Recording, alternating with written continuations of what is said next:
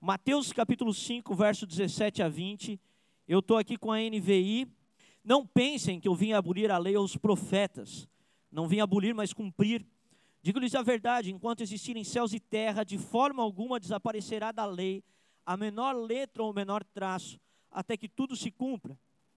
Todo aquele que desobedece a um desses mandamentos, ainda que dos menores, e é, ensinar os outros a fazerem o mesmo, será chamado menor no reino dos céus. Mas todo aquele que praticar e ensinar estes mandamentos será chamado grande no reino dos céus. Pois eu lhes digo que se a justiça de vocês não for muito superior à dos fariseus e mestres da lei, de modo nenhum vocês entrarão no reino dos céus. Amém? No domingo passado a gente pregou em cima de Mateus capítulo 5, do verso 1 ao 12, falamos sobre as bem-aventuranças e falamos a respeito também da questão do sal e da luz da terra. E esses são os versículos seguintes em relação àquilo que foi pregado no domingo passado. E nós temos aqui Jesus, então, dentro daquilo que é o Sermão da Montanha. Jesus está pregando aqui o Sermão da Montanha. O Sermão da Montanha é o discurso ou a pregação mais famosa de Jesus Cristo, que está a, pregação mais famosa da história. Essa foi a pregação que formou a sociedade, que formou o pensamento, que moldou muitos aspectos do mundo como nós o conhecemos. E Jesus, então, aqui, ele está dirigindo o seu discurso aos discípulos que estão sentados ao seu redor e às multidões que estão também o acompanhando. E o discurso que Jesus vem trazer é um discurso que diferia muito daquilo que era o discurso tradicional dos escribas e dos fariseus, que eram os mestres religiosos da época de Jesus. Jesus tinha um discurso diferente. Ao final do Sermão da Montanha, a Bíblia fala que ele pregava como quem tem autoridade, diferente dos escribas e fariseus, porque ele pregava de um modo que era realmente distinto de tudo aquilo que aquele povo tinha escutado daquela época. E era tão distinto que Jesus sente a necessidade de explicar que ele não veio romper com aquilo que tinha sido construído até aquele momento. No verso 17 ele fala: Não pensem que eu vim abolir a lei aos profetas. Então Jesus, ele está agora no seu discurso declarando e falando que ele não veio romper com tudo que tinha sido construído até aquele presente momento. Ele não era um revolucionário, ele era alguém que veio dar continuidade a uma obra que já havia começado através da nação de Israel. Ele não veio romper com os seus laços, ele não veio romper com aquilo que Deus já tinha começado a fazer. Ele veio continuar a obra de Deus que já havia começado na terra através de Israel, através do chamado de Abraão, através de Moisés. Então ele fala: Eu não vim aqui para abolir lei ou profetas. E aí ele fala: Na verdade, eu vim aqui é para cumprir. E quando Jesus fala que ele veio para cumprir, esse cumprimento ele se dá em dois aspectos. Quais são os dois aspectos? Primeiro aspecto, Jesus veio para cumprir num sentido que ele praticaria aquilo que a lei e os profetas demandavam. Jesus então foi alguém que viveu debaixo da lei. Jesus viveu como um judeu, ele cumpriu toda a lei mosaica, ele guardou todos os mandamentos, ele era um estrito observante da lei, ele observava a lei como um bom judeu. Então ele veio cumprir a lei que havia sido dada outrora. Mas o segundo aspecto no qual Jesus veio cumprir a lei era no seu aspecto profético. Por quê? Porque a lei de Deus no Antigo Testamento, ela tinha muitos aspectos que eram proféticos, eles eram um apontamento para o futuro. Então, por exemplo, quando você tinha leis que nós chamamos de leis cerimoniais, que eram as leis de culto, aquelas leis, a Bíblia fala que elas eram uma sombra de um corpo que um dia viria. E esse corpo era Cristo. Então, aquela sombra, imagina comigo assim, ó. Vamos lá, o Maico, que é um cara alto aqui, ele está chegando no ambiente. Quando ele está chegando no ambiente, digamos que a luz está aqui atrás dele aqui, ele está andando a sombra chega na frente, a sombra chega antes. Então, no Antigo Testamento, a sombra estava lá. O apontamento profético estava lá. Haviam leis cerimoniais que estavam lá. Então era necessário sacrificar animais, era necessário fazer algumas guardas de mandamento que eram proféticos, que apontavam para o corpo que viria no futuro. E agora que Jesus está chegando, ele está dizendo: Eu vim para cumprir a lei. Cumprir o quê? Cumprir o seu caráter profético. Então, a partir dali, havia, haveria continuidade e descontinuidade. Continuidade no sentido que Jesus não veio revogar a lei, então ele não veio para dizer que tudo que foi ensinado no Antigo Testamento estava errado, de modo nenhum, mas haveria descontinuidade no sentido de que aquilo que era profético do Antigo Testamento encerrava com a vinda de Cristo e se estabeleceria agora um novo tempo, um novo período, uma nova aliança, onde teria que haver vinhos novos sendo colocados em odres novos, porque se colocasse o vinho novo sobre o odre velho, se romperia e se perderia todo aquele vinho. Então Jesus, ele é aquele que vem para cumprir a lei e os profetas, e ele não vem para descontinuar de maneira abrupta, ele vem então para dizer: olha, aquilo que foi ensinado no Antigo Testamento permanece, nós não temos aqui nenhum tipo de quebra no sentido de que o Antigo Testamento não é mais válido, mas o caráter profético do Antigo Testamento está cumprido e não é mais necessário ser observado. É por isso que nós hoje não sacrificamos animais, amém? É por isso que hoje nós não levantamos incensários, como a Cris aqui falou que faziam no Antigo Testamento, porque tudo isso era um caráter profético da lei. E Jesus então cumpre esse caráter profético da lei. E no verso 19, Jesus fala o seguinte: agora todo aquele que ensinar esses, é, esses, esses pequeninos, o meu povo, aí a não obedecer à lei, e ensinar, é, que não obedecer e que ensinar as pessoas a não obedecerem, esse será o menor no reino dos céus. Mas aquele que obedecer e aquele que ensinar as pessoas a obedecerem os preceitos de Deus, esse será o maior no reino dos céus. E ele fala que nenhum aspecto da lei de Deus passaria enquanto houvesse céu e terra. Então toda lei permaneceria enquanto houvesse céu e terra. Então, para nós podermos entender o Antigo Testamento, a gente precisa ter a luz do Novo Testamento. A gente costuma dizer que o Antigo Testamento é como um quarto escuro. Você tem aqui, digamos, essa igreja, nós apagamos a luz aqui. Todos os móveis estão aqui. A cadeira está aqui, o púlpito está aqui, as caixas de som estão ali, mas a gente precisa tatear para enxergar essas coisas. A gente anda como que tateando. E o que, que o Novo Testamento faz? O Novo Testamento ele lança luz. Alguém apertou na tomada, acendeu a luz e agora eu consigo enxergar aquilo que eram os aspectos do Antigo Testamento, né? Então Jesus ele veio ali para é, trazer um ensinamento é, a respeito da lei. Ele veio para ensinar de maneira verdadeira a lei. E aí quando a gente vai lá para o verso, pro verso 19, pois eu digo que se a justiça de vocês não excederem muito a dos escribas e fariseus, de maneira alguma vocês entrarão no reino dos céus. Gente, eu preciso explicar o contexto para a gente poder entender isso aqui, depois a gente vai trabalhar. Os judeus que viviam naquela época, o povo comum, o povo simples, eles estavam cansados da religiosidade farisaica. Os fariseus, eles eram esses líderes religiosos, como eu falei, e eles eram conhecidos por serem meticulosos em relação aos aspectos da lei. Eles ficavam olhando todos os aspectos da lei e eles eram extremamente meticulosos em relação ao aspecto da lei. E eles eram também muito duros na aplicação da lei. Isso fazia com que o povo cansasse da religiosidade farisaica. Então, quando aquele povo ouve Jesus falar, olha, se a justiça de vocês não exceder muito a dos escribas e fariseus, provavelmente o, o, o, sentimento daquele povo foi olhar e dizer assim: puxa, eu achei que esse cara era diferente, cara. Achei que esse cara tinha vindo para trazer um alívio para minhas costas, mas agora esse cara me diz que eu tenho que ser mais justo que o fariseu provavelmente a sensação do povo era uma sensação de: meu Deus, me enganei com esse profeta, me enganei com esse rabino, me enganei com esse mestre. Eu achei que ele era diferente, que ele vinha ensinar coisas mais aplicáveis, coisas que dariam para nós praticarmos, mas ele está dizendo que os fariseus, na verdade, nem são tão rigorosos quanto ele é. Então, aquele povo deve ter olhado para aquilo e pensado: meu Deus, agora Jesus então veio trazer um novo estágio, que é um estágio mais difícil do que o estágio anterior. Só que o que Jesus estava querendo dizer era que ele veio para ensinar o povo a cumprir aquilo que os fariseus não cumpriam. Porque qual era o problema do fariseu? Abre comigo Mateus 23, 23. Olha só o que Jesus fala em Mateus 23, 23. Ele fala assim: Ai de vocês, só, só para um adendo, tá? Mateus capítulo 23 é uma paulada de Jesus em cima dos fariseus. Você lê Mateus 23, Jesus só senta ali em cima dos fariseus. E aqui ele está, então, fazendo isso. Ele fala: Ai de vocês, mestres da lei e fariseus hipócritas. Vocês dão dízimo da hortelã, do endro e do cominho, mas têm negligenciado os preceitos mais importantes da lei: a justiça, a misericórdia e a fidelidade.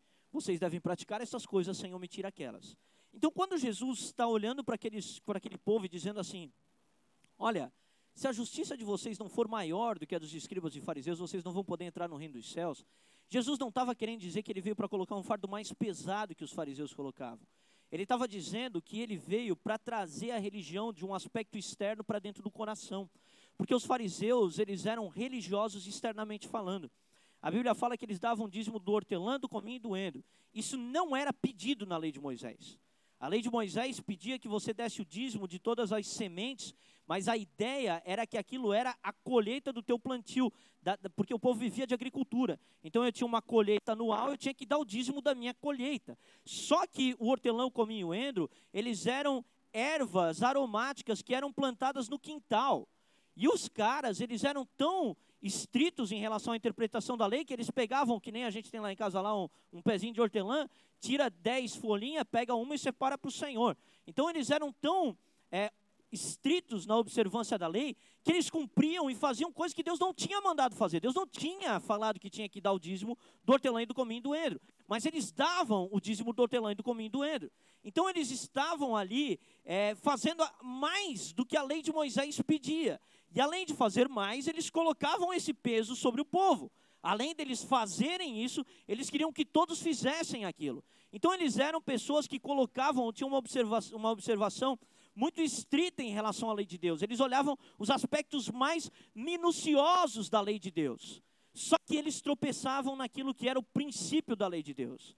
Porque a Bíblia fala que apesar deles darem o do cominho e doendo, eles não tinham misericórdia, fé e fidelidade, ou justiça e fidelidade. Então, eles eram aqueles que praticavam a religião apenas de maneira externa.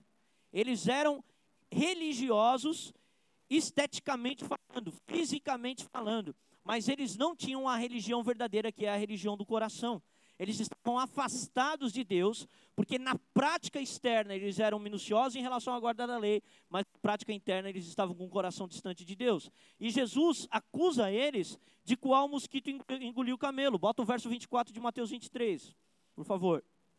Guias cegos, vocês com o mosquito engolem o camelo. O que, que Jesus está querendo falar aqui? O mosquito era um dos menores animais impuros que tinha na lei de Moisés. E o camelo era o maior animal impuro da lei de Moisés. E ele está dizendo assim: olha, na ânsia de vocês ficarem observando as coisinhas pequenas da lei, vocês acabam coando as coisas pequenas, mas tropeçam nas coisas grandes.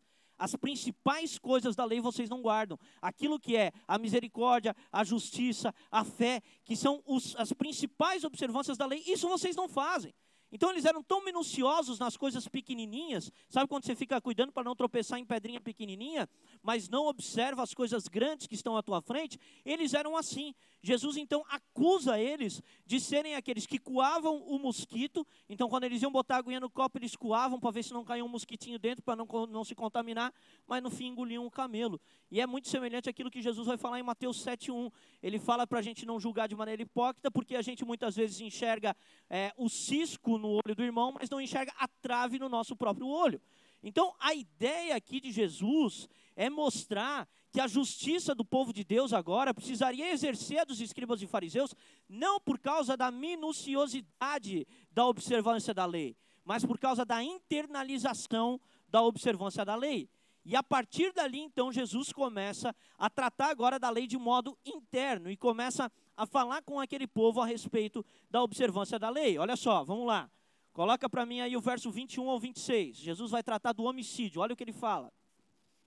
Mas olha só, vamos lá. Olha aqui. Agora Jesus vai começar a tratar então da lei como ela deveria ser observada. Que ela não deveria ser observada apenas em aspectos externos, mas internos e do coração. Então ele fala assim: Vocês ouviram o que foi dito aos seus antepassados: Não matarás. Não matarás era um mandamento de dentro do decálogo, dos dez mandamentos, Êxodo 20, 13, né? Não matarás. A palavra matarás significa literalmente assassinarás, não assassinarás, né?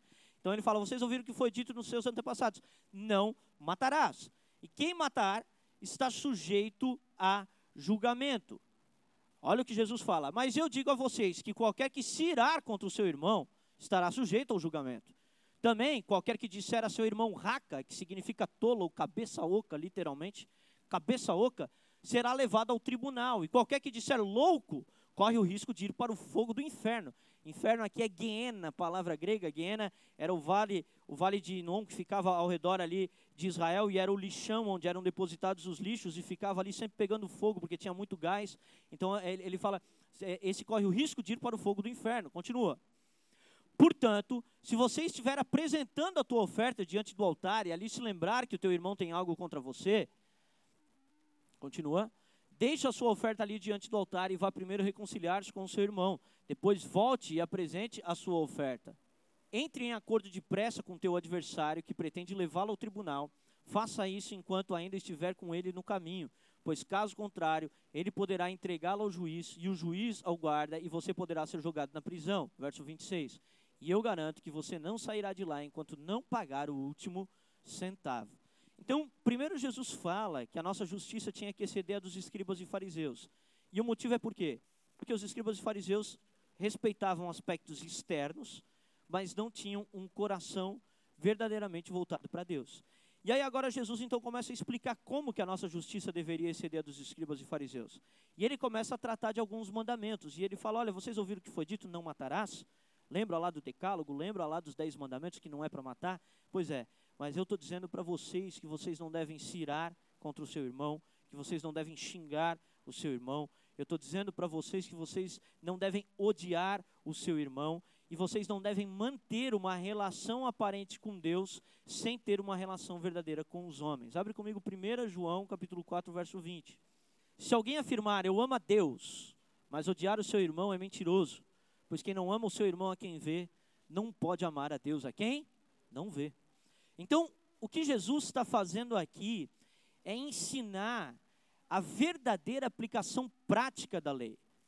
A lei não queria dizer apenas não assassinarás, literalmente falando, no qual eu posso não matar o Nando, mas em meu coração posso odiá-lo, posso xingá-lo, posso falar mal dele, posso ter todo tipo de sentimento contra ele e ainda ir para a igreja, levantar as minhas mãos e dizer: Jesus, eu te amo.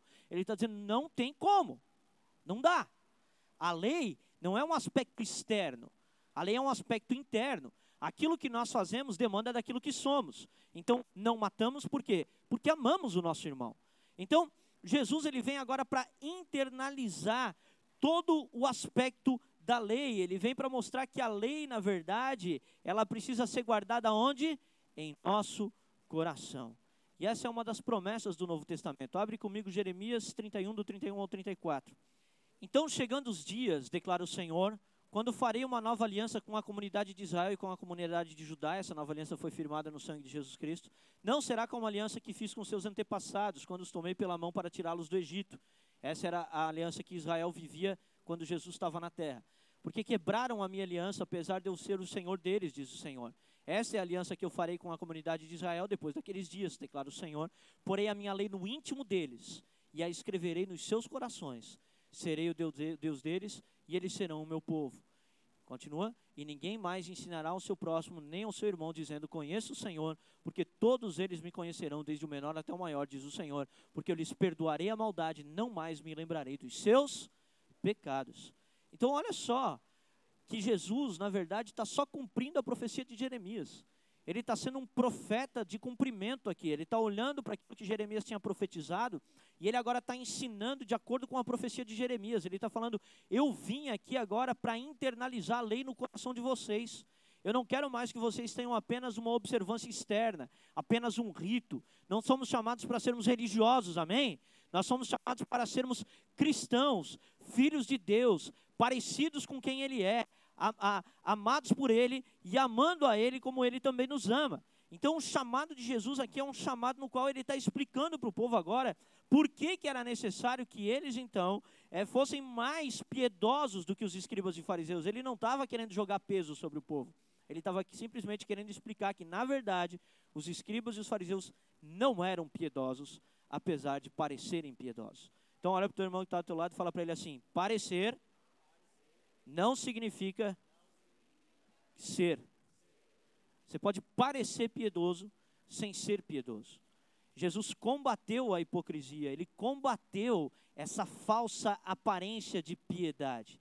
Então Jesus aqui está consertando esse problema. E ele continua tratando do problema. Verso 27 a 30, bota lá para gente. Ele vai falar do adultério agora. Olha o que ele fala. Vocês ouviram o que foi dito? Não adulterarás. Isso também era um mandamento que estava no Decálogo, nos Dez Mandamentos. Não adulterarás. Aí olha só o que ele fala. Mas eu digo: qualquer que olhar para uma mulher e desejá-la, já cometeu adultério com ela no seu coração. Se o seu olho direito o fizer pecar, arranque-o e lance-o fora. É melhor perder uma parte do seu corpo do que ser todo ele lançado no inferno. E se a sua mão direita o fizer pecar, corte-a e lance-a fora. É melhor perder uma parte do seu corpo do que todo ele para o inferno. Então, Jesus aqui, ele coloca um sentido interno em relação ao mandamento de não adulterar. Ele está olhando ele está falando assim: olha, vocês ouviram o que foi dito, não adulterarás. Mas eu agora estou declarando que o adultério ele pode ocorrer sem acontecer sem que ele ocorra literalmente falando. Você pode adulterar sem que você tenha literalmente adulterado. Basta que você, em seu consciente, em sua, em sua cabeça, você cometa esse adultério. Basta que você deseje a mulher que não é a tua. Então Jesus aqui agora, ele está internalizando mais uma vez o aspecto da lei. Ele está dizendo: olha, vocês têm as suas esposas. E por terem as suas esposas, o olhar de vocês deve ser para quem? Para as suas esposas. Abre comigo Provérbios, capítulo 5, verso 18. E o inverso também é verdade, não é só para o homem, isso é para a mulher também, né? Seja bendita a sua fonte, alegre-se com a esposa da sua juventude. Eu e a Márcia não é tão da juventude assim, né, Cheiro? Não, né? Não, eu e ela, a gente casou mais tarde, né? Não casamos novinho que nem o Nando, fez as coisas certas desde pequeno, né? Veio tudo errado primeiro para depois se ajeitar, né? Mas a gente é chamado, gente, para se alegrar com aquilo que Deus nos deu. Aquilo que Deus nos deu. O pastor Max, uma vez ele veio aqui pregar num, num encontro de casais, e ele falou um negócio muito interessante. Ele falou que existe a mulher dos sonhos e a mulher da vida.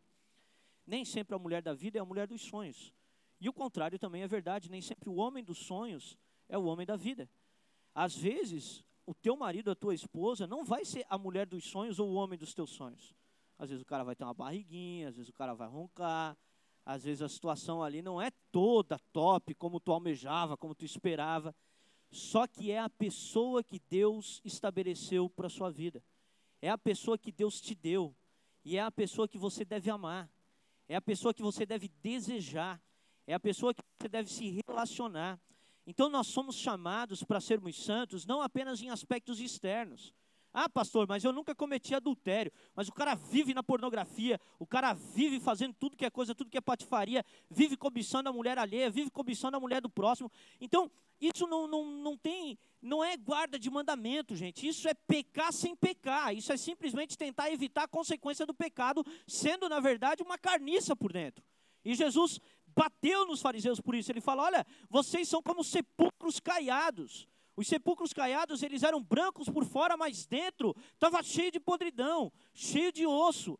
Então nós não somos chamados para termos uma aparência de piedade, enquanto por dentro, na verdade, somos como sepulcros caiados. Estamos cheios de carniça, cheios de podridão. Então nós somos chamados para a santificação. E Jesus chama a sua igreja para a santificação. Jesus chama a sua igreja para olhar para aquilo que ele estabeleceu de lei e de mandamento e para cumprir essa lei e esse mandamento. Então a gente precisa entender que no Antigo Testamento já havia ali uma, uma lei que protegia ali o, a cobiça da mulher do próximo. Mas agora Jesus está falando assim: não, cara, qualquer mulher que tu desejar que não é a tua, isso aí é adultério, cara.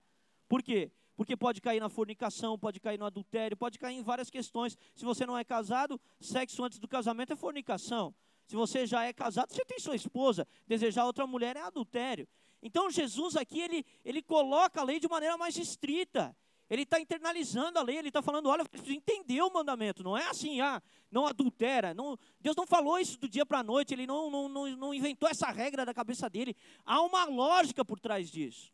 Há uma lei, um mandamento por trás disso. E o mandamento é o quê? É trazer alegria e contentamento para o homem. Sabe por quê? Por que, que Deus deu essa lei? Para dar alegria para o homem, cara. Por quê? Porque se tu tá vive descontente com aquilo que Deus te deu, tu não é contente, tu não é feliz. Então Deus está olhando para ti está dizendo, não adultera, não é porque Deus quer te privar de prazer. Ai, Deus é mau, quer me privar de prazer. Não, é que Ele quer que tu seja contente com aquilo que Ele te deu, cara. Deus já te deu coisa, seja contente com aquilo que te deu, seja alegre com aquilo que te deu. É a tua porção, amém? É a tua herança. Nessa terra cada um tem uma porção e cada um tem uma herança. É loucura a gente achar que todo mundo vai ter uma porção gigantesca. Cada um tem a sua porção, cada um tem a sua herança. Deus tem coisas distintas para cada um. Deus tem um plano para a vida de cada um. E Deus quer que nós tenhamos alegria com aquilo que Ele estabeleceu e deu para nós. E por isso o mandamento visa visa trazer para a gente contentamento. Então, quando ele está falando não adultera no teu coração, ele está dizendo assim, cara, teu casamento vai ser muito melhor. Sabe por quê? Porque tu vai desejar tua mulher, não vai ficar desejando outra. E aí, o que que isso faz? Melhora a tua vida, cara melhora tuas relações, melhora tudo, cara. Porque o teu, o teu pensamento está para tua esposa, o teu pensamento está para ela, não está para outra. E do mesmo modo o contrário, o pensamento da mulher está para o seu marido, não está para outro.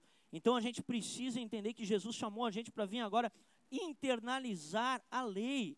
E ele continua, do divórcio, Mateus 5, 31 e 32. Bota lá, 31 e 32. Foi dito: aquele que se divorciar de sua mulher deverá dar-lhe certidão de divórcio mas eu digo que todo aquele que se divorciar da sua mulher, exceto por imoralidade sexual, faz com que ela se torne adúltera, e quem se casar com uma mulher divorciada estará cometendo um adultério. Então, olha só o que, que Jesus está falando aqui. Jesus agora está tratando da questão do divórcio.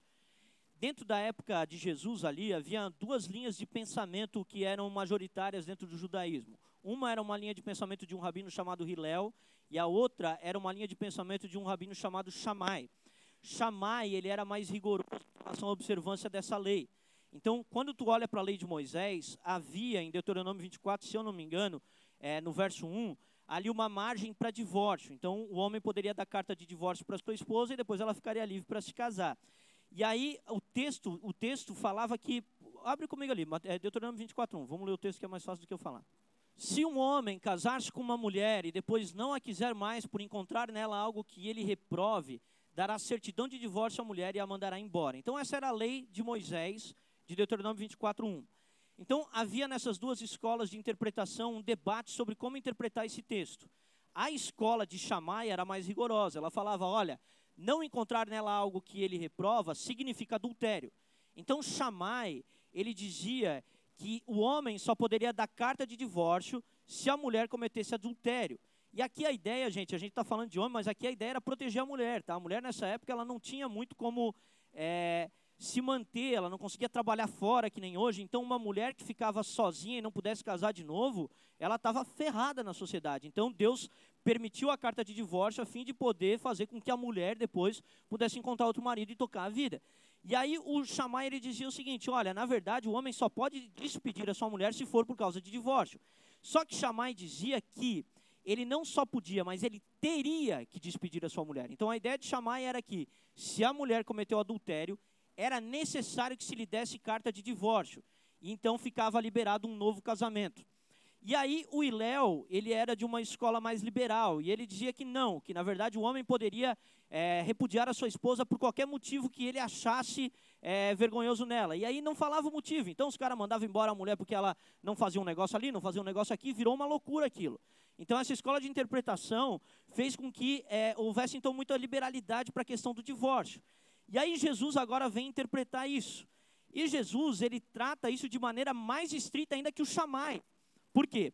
Porque Jesus, ele está olhando aqui para esse texto e ele está dizendo, olha, na verdade, quem despedir a sua mulher, exceto por questão de divórcio, faz dela e do que se casa com ela adúltero. A ideia de Jesus aqui não é dizer o seguinte, olha, a mulher, ela o marido mandou ela embora, ela se casou de novo, ela é uma adúltera. Não é isso que Jesus está falando. O que Jesus está querendo falar aqui é que a culpa desse novo casamento dela recaía sobre o cara. Então tu é culpado agora do sangue desse novo casamento dela, porque tu abandonou ela. Se tu abandonou ela, tu é culpado do sangue dela, tu é culpado desse, desse novo casamento que está vindo. Só que Jesus, ele dizia que não, tinha, não era obrigado a divorciar. Na verdade, a ideia de Jesus aqui era ser mais estrito que chamar, porque na ideia dele era o seguinte: olha, na verdade, você não precisa mandar ela embora por causa de adultério. Tem que buscar, o ideal é buscar reconciliação. A gente vai ver depois isso em outros textos do Antigo Testamento. O que, que Jesus está querendo fazer aqui? Jesus está querendo internalizar a lei em relação ao casamento. Ele está dizendo assim: você precisa amar sua esposa. Você não apenas se casa com ela para usá-la, Você se casa com ela porque você ama. E você não a despede por qualquer motivo. Você não pode despedi-la por qualquer motivo. Você fez um voto, você fez uma aliança, e você é chamado para amar a sua mulher agora como Cristo ama a igreja. Então ele coloca a lei de maneira interna. Por quê? Porque antes os caras tratavam de qualquer jeito. Tem gente que fala que o cristianismo, ele é machista, mas Jesus defendeu as mulheres, gente. Jesus, ele fez muito pelas mulheres. Então ele aqui olha e ele fala assim: olha, na verdade o marido tem que amar a esposa, e ele internaliza a questão da lei. Não é assim, ah, a mulher cometeu adultério e manda embora. Não, tu não ama essa mulher, pô. Você não ama ela. Se você não ama ela, vamos tentar fazer alguma coisa aí, vamos tentar restaurar esse negócio, vamos tentar arrumar. Ah, não, mas eu não gostei nela disso, daquilo. Mas tu não ama ela. Se tu ama ela, precisa tentar arrumar essa situação, vamos tentar fazer a coisa funcionar. Então Jesus está internalizando o aspecto da lei em relação ao divórcio. Ele está dizendo: olha, você não é chamado só para casar com uma mulher, para ter uma mulher. Você é chamado agora para amar uma mulher. E do mesmo modo isso com o homem, é, da mulher que para com o homem. Você é chamada para amar o seu marido e o marido é chamado para amar a sua esposa. Então nós percebemos que quando Jesus está olhando e está dizendo assim, olha, a justiça de vocês precisa exceder a dos fariseus, o que ele está dizendo é o seguinte, gente, vocês precisam ser muito melhores do que eles são. Porque vocês precisam ter aspectos internos dentro do coração de vocês. Vocês não podem só seguir um monte de rito, um monte de lei, um monte de regra. Gente, a gente não é chamado para ficar seguindo um monte de regra. Tem gente que olha para mim e fala, pastor, isso é pecado, aquilo é pecado, como se fosse tudo uma questão de sim ou não, pode, não pode, não é assim. A lei é muito mais complexa do que isso, o mandamento é muito mais complexo do que isso. Nós precisamos entender as circunstâncias, entender as situações. E, e, e Jesus está dizendo: olha, internaliza a lei, cara. Entende o principal aspecto da lei. Entende o que, que a lei quer dizer. A lei estava querendo dizer, cara, que olha, você precisa amar a mulher, cara. Foi dada uma lei de concessão lá por Moisés, lá para proteger a mulher, mas na verdade você nem deveria se divorciar dela, cara. A verdade mesmo, você deveria amar essa mulher. Então a gente é chamado, gente, para honrar Deus dentro do nosso matrimônio, amém? A gente é chamado para honrar Deus dentro do nosso casamento. Maridos, amem a sua esposa como Cristo amou a igreja. Mulheres, se submetam ao seu marido como a igreja se submete a Cristo. E deixa eu falar uma coisa aqui. Se submeter não é ser capacho, não é ficar obedecendo. Lá em casa a gente toma decisões baseadas em consenso, a gente conversa para tomar decisão. Submissão significa estar abaixo de uma missão. Então a ideia é, mulher, olha para o teu marido que tem uma missão e ajuda ele a cumprir a chamada dele. Essa é a ideia. A ideia é olhar para o marido e dizer assim: olha, cara, tu, eu, eu vejo que Deus tem um plano para a tua vida e eu quero te auxiliar nesse plano. Que foi justamente o que aconteceu com Adão e Eva. Deus criou Adão, colocou Adão no jardim e falou: vai, te vem. Adão conseguia fazer sozinho, gente? Não. Ele precisava de uma auxiliadora que lhe fosse idônea. Então, sabe de uma coisa? A mulher, apesar de ter vindo depois do homem, ela veio por causa da debilidade do homem, ela veio por causa da incapacidade do homem de cumprir sua missão sozinho. O homem não tem a capacidade de cumprir sua missão sozinho, então Deus lhe deu uma auxiliadora que lhe fosse idônea. Então a gente precisa entender que o chamado de Deus para a gente é um chamado de amor dentro dos nossos casamentos. É para internalizar a lei. Não é só olhar e falar assim, ah, não vou divorciar porque a Bíblia manda. Ah, não vou divorciar porque o pastor vai falar um negócio. Ah, não, eu não vou divorciar. Não, você, não tem que divorciar porque você ama o seu cônjuge, amém? É por isso, porque nós amamos. Então a gente é chamado para isso, a gente é chamado para cumprir os mandamentos de Deus. E Deus está chamando a gente agora para internalizar esses mandamentos. E aí o que Jesus está falando aqui é o seguinte: olha, se o cara deu a carta de divórcio para a mulher, sem ela ter é, cometido o adultério, então esse cara na verdade é culpado agora quando essa mulher casar de novo pelo adultério dela e pelo adultério do outro cara. Porque na verdade ele ainda estaria ligado a essa mulher pela lei de Deus. O homem quebrou a regra, então agora ele é culpado desse pecado, ele é culpado desse sangue. Então a gente precisa entender isso. A gente é chamado para observar a lei de maneira estrita, da maneira como Jesus fala. E ele continua, abre comigo o verso 33 ao 37, do juramento.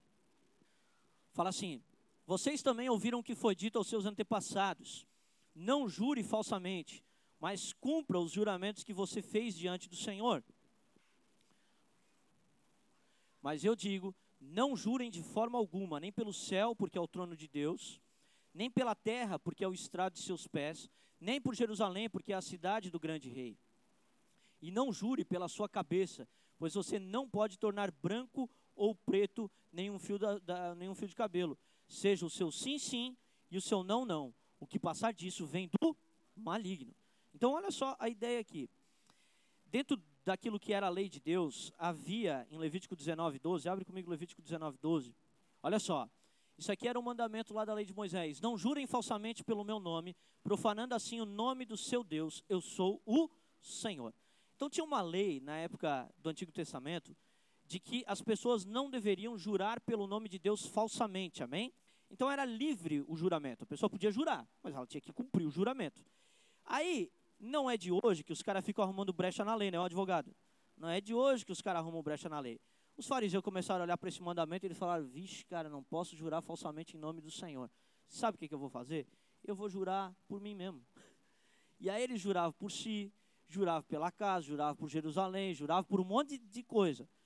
E aí Jesus olha para os caras e fala: Pô, aí não vale, né, cara? A ideia deles era o quê? Vamos jurar por coisas inferiores a Deus para não trazer tanta culpa para a gente, porque a gente quer quebrar esse juramento mesmo. Então, eles, era quando o cara ia fazer um acordo, ele fazia um juramento já sabendo que ele não ia cumprir. Em de jurar pelo nome do Senhor, que era o que a lei falava, ele jurava com alguma coisa inferior. E aí Jesus olha para os caras e fala assim: oh, vocês são muito sem vergonha. Porque vocês juram em nome de Jerusalém, juram em nome da cabeça de vocês, juram em nome de um monte de coisa, mas vocês não podem jurar por nada dessas coisas, porque isso é trono de Deus, o céu é trono de Deus, a terra é o estrado dos pés, vocês não podem acrescentar um fio de cabelo à cabeça de vocês. Então Jesus está mostrando para eles como mesmo as coisas inferiores pelas quais eles juravam, era superior a eles. Então Jesus está olhando para eles e está dizendo: olha, vocês são muito do safado, vocês tentam guardar a lei de maneira externa, mas dentro do coração de vocês, vocês já estão querendo quebrar o juramento e estão se aproveitando da circunstância. Então Jesus está mandando os caras agora internalizar a lei no sentido de dizer o seguinte: olha, você não pode fazer um juramento querendo quebrá-lo. Você não pode fazer uma promessa querendo quebrá-la. Promessa precisa ser feito querendo cumprir, amém? E aí Jesus olha para os caras e fala: então eu estou dizendo para vocês, não jurem agora por mais nada. Pelo amor de Deus, que a conduta de vocês seja digna e que seja o sim, sim e o não, não. Jesus aqui não está proibindo o juramento de todos os aspectos. O que ele está dizendo é o seguinte: o modo como vocês fazem é um modo equivocado. A conduta de vocês devia ser tão nobre que nem deveria ser necessário o juramento. Vocês deveriam cumprir aquilo que vocês falam. Então Jesus aqui está chamando esses homens a internalizar novamente a lei. Olhar para eles e falar: olha, quando vocês fizerem um acordo com alguém, quando vocês forem fazer um negócio, quando vocês forem fazer a, de acordo com alguém, que isso seja com um coração reto, que isso seja querendo cumprir. Gente, deixa eu fazer uma pergunta: pode acontecer da gente não conseguir cumprir? Pode ou não pode? Pode, mas não pode ser a intenção. Eu não posso jurar por uma coisa inferior para poder quebrar lá na frente. Não pode ser a minha intenção se eu me comprometi com aquilo, eu preciso fazer o possível para poder cumprir aquilo que eu me comprometi.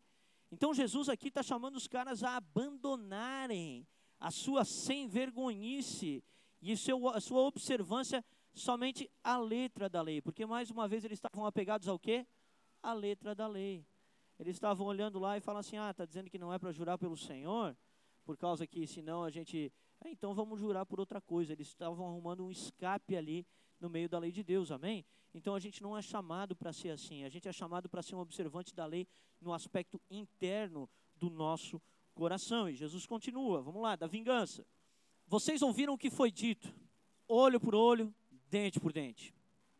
Mas eu digo, não resistam ao perverso. Se alguém o ferir na face direita, oferece-lhe também a outra. E se alguém quiser processá-lo e tirar de você a túnica, deixa que leve também a capa. Se alguém o forçar a caminhar com ele uma milha, vá com ele duas. Dê a quem pede e não volte as costas àquele que deseja pedir algo emprestado. Então, olha aqui, isso aqui. Jesus aqui está tratando agora sobre a questão da vingança. Dentro de Israel não era permitido vingança pessoal. Não era permitido, por exemplo, que se o Nando me fez alguma coisa, eu fosse lá cobrar o Nando pessoalmente e me vingar dele. Então era necessário que eu entrasse com um processo para poder fazer essa retribuição. Havia esse aspecto da lei, olho por olho, dente por dente, né? Que era uma lei de retaliação. A ideia é que toda, toda, tudo aquilo que teria sido de dano deveria ser pago na mesma proporção e medida, ou talvez até superior.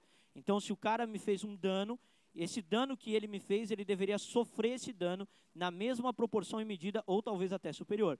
Só que por que, que Deus estabeleceu essa lei? Vamos lá, por que, que Deus estabeleceu essa lei?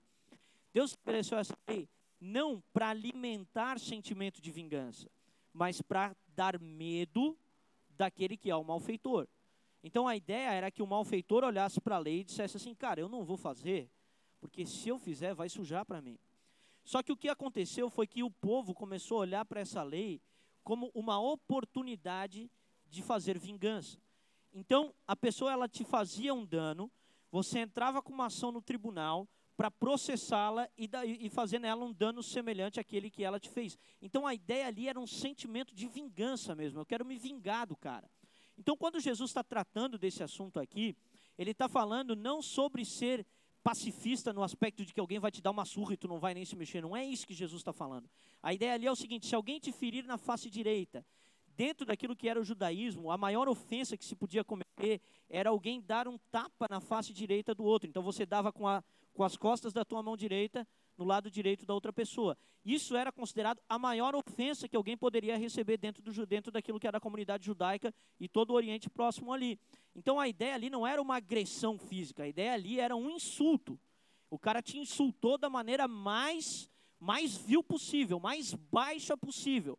E aí ele fala assim, e, e aí quando alguém fazia isso, era permitido que você procurasse os tribunais para processar aquela pessoa pelo insulto. Que nem a gente tem hoje lei contra calúnia, contra difamação, contra insulto. Então a pessoa entrava no tribunal para processar. Por quê? Porque ela queria se vingar daquela pessoa. Do mesmo modo acontecia quando alguém te tirava dentro da comunidade de Israel, as pessoas pobres, elas tinham a túnica e a capa. Então havia um que era a roupa é, que ficava por baixo e a outra que era a roupa que ficava por cima. Então, quando alguém tirava a túnica de uma pessoa pobre, isso lhe fazia muita falta. Era um negócio que era complicado para aquela pessoa mesmo. E aí também havia uma lei que permitia que você processasse aquela pessoa a fim de reaver a túnica de volta. E o que Jesus está declarando aqui é o seguinte: ele está fazendo aquilo que a gente chama de uma hipérbole. Ele está dizendo assim, cara, o cara te feriu na face direita. Ô, oh, não leve isso para frente, cara. Vamos, oferece a face esquerda para o cara. A ideia de Jesus era apaziguar. A ideia de Jesus era tirar o sentimento de vingança. O cara te, te tirou a túnica, Nando. Pô, cara, se o cara te tirou a túnica, não fica alimentando toda essa ira, toda essa raiva, todo esse sentimento de vingança, porque isso não vai te levar a lugar nenhum. Isso vai te fazer só perder os cabelos, vai só te fazer sofrer mais com essa situação. O cara te tirou a túnica, deixa eu levar também a capa. Então Jesus está trabalhando aqui com uma hipérbole, ele está falando aqui de algo que deveria ser o comportamento do cristão. O cristão aqui não deveria ser alguém que ficaria maquinando em casa como ele se vingaria daquele um que lhe ofendeu, daquele um que lhe tratou mal. Então, a ideia aqui é vingança mesmo, né? Quando ele fala que se alguém te chamar para caminhar uma milha, caminha com ele duas. Por quê? Porque o soldado romano, ele tinha na legislação da época a autoridade para pegar qualquer pessoa na rua e dizer assim, olha, me leva uma milha para levar ele no caminho carregando as malas e fazendo as coisas. Então ele falou assim, cara, o cara te chamou para carregar uma milha, para ir uma milha, não fica maquinando vingança contra o cara. Caminha duas com ele. Então a ideia aqui de Jesus era internalizar o quê? Aqueles aspectos que os, que os fariseus não internalizavam: a misericórdia, a justiça e a fé. Manter um coração puro. A gente viu no culto passado, bem-aventurados os pacificadores, bem-aventurados aqui os mansos, bem-aventurados os de coração puro. Então a ideia aqui era manter o coração puro. E quem é que, gente, sinceramente, quem aí já procurou vingança? Quem aí já procurou retribuir o mal com o mal aí? Aí, a gente tem uma galera sincera. É estressante, não é? Hã? É, é muito ruim, cara. Porque você fica só maquinando como que você vai fazer mal para aquela pessoa. Existe uma frase famosa que ela diz que a raiva, a ira e o ódio são venenos que você toma esperando o outro morrer. Mas quem tomou o veneno foi tu. Quem está em casa maquinando e pensando e ligado àquela pessoa é você. Então a ideia de Jesus aqui era dizer: olha, não se vinguem, gente. Não se vinguem. Vocês ouviram que foi dito olho por olho, dente por dente, mas a ideia nunca foi para criar vingança pessoal. A ideia era para colocar um breque na maldade, do mesmo modo que a gente precisa ter leis rígidas no nosso país, para que o malfeitor ele pense antes de fazer aquilo que ele que ele está querendo fazer. Então a ideia de ter leis rígidas era essa, era travar o mal, mas não fazer com que houvesse mais mal através da vingança. Nunca foi essa a intenção da lei de Deus. E Jesus então chama os caras agora a abandonar isso. E aí para encerrar, ele fala do amor aos inimigos. Abre comigo Mateus 5 do 43 ao 48. Olha só.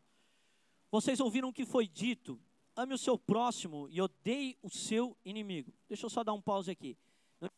Versículo na lei de Moisés mandando odiar o inimigo. Amém? Nenhum. Muito pelo contrário, a lei de Moisés e o Antigo Testamento ensinam a gente a tratar os nossos inimigos bem.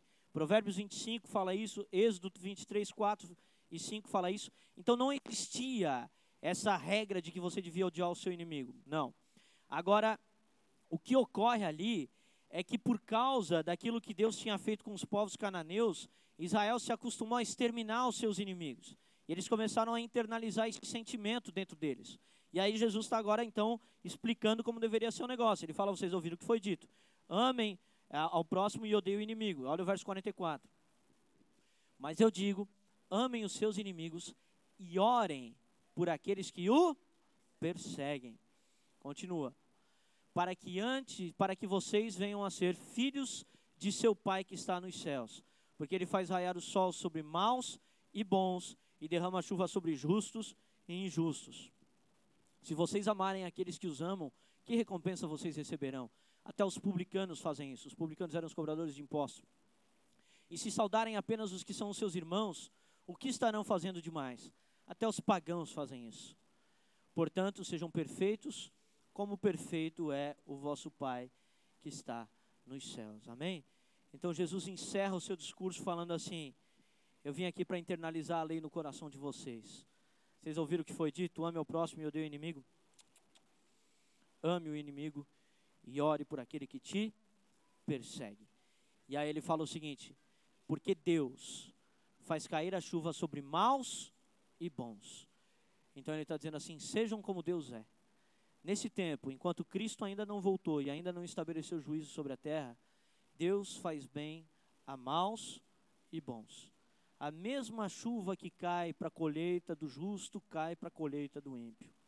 O ímpio sofre, ou o justo sofre, as mesmas mazelas que o ímpio sofre. Quando vem uma seca na terra, você também sofre o dano, não é só o ímpio que sofre o dano. Então Deus, ele está tratando do seu próprio caráter ali, ele está falando assim: eu eu recompenso, recompenso não, mas eu, eu é, amo maus e bons, fazendo cair a chuva sobre maus e bons. E maus e bons experimentam da mesma graça comum nesse tempo presente.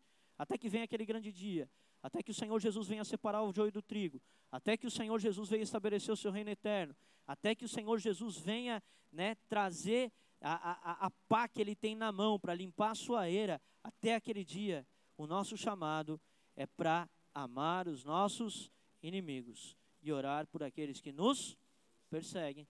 Então Jesus aqui ele termina o seu discurso mostrando como que o povo deveria exceder em muito os escribas e fariseus. Sabe por que, que muitas vezes a igreja não é virtuosa, não é operante? Porque na verdade às vezes a igreja é só farisaica. Às vezes a igreja é só mais um monte de fariseu moderno que não internaliza a lei do Senhor e que não vive de acordo com os mandamentos do Senhor Jesus Cristo. Muitas vezes a igreja apenas repete comportamentos já feitos no passado por escribas, fariseus, doutores da lei e mestres. Isso faz com que a igreja perca a sua efetividade. Nós precisamos voltar aos preceitos básicos da lei, que é a justiça, a misericórdia e a para o irmão que está ao teu lado e fala para ele assim: os preceitos básicos da lei são misericórdia, justiça e fé. Precisamos voltar a esses preceitos. Miqueias 6:8 vai falar assim, ó: O que é que o Senhor teu Deus requer de ti, ó homem, senão que pratiques a justiça, ames a misericórdia e andes humildemente com o teu Deus. Somos chamados para andar humildemente com o nosso Deus. E somos chamados para internalizar a lei do Senhor. Não somos chamados para sermos apenas pessoas que cumprem ritos externos. A gente não é chamado para sair das nossas casas e vir aqui no domingo só levantar as nossas mãos religiosamente. Somos chamados para fazer isso de todo o nosso coração, de toda a nossa alma, de toda a nossa força e de todo o nosso entendimento. Não que não tenhamos que levantar as mãos, mas devemos fazer isso de toda a nossa alma, de toda a nossa força, de todo o nosso entendimento, de todo o nosso coração. É como Jesus disse para os fariseus: vocês deveriam fazer estas coisas sem omitir aquelas. Nós precisamos aprender a andar de acordo com a palavra de Deus e de acordo com aquilo que o Senhor ensinou para nós. Amém?